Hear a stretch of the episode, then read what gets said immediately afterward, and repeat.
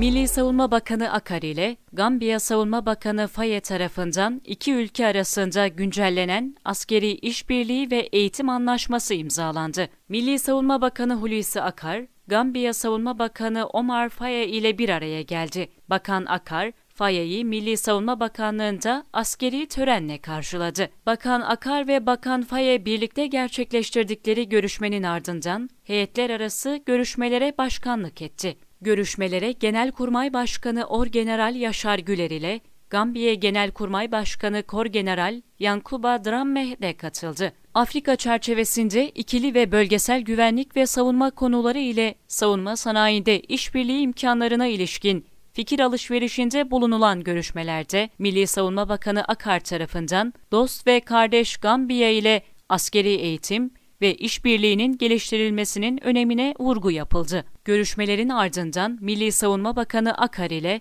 Gambiya Savunma Bakanı Faye tarafından iki ülke arasında güncellenen askeri işbirliği ve eğitim anlaşması imzalandı.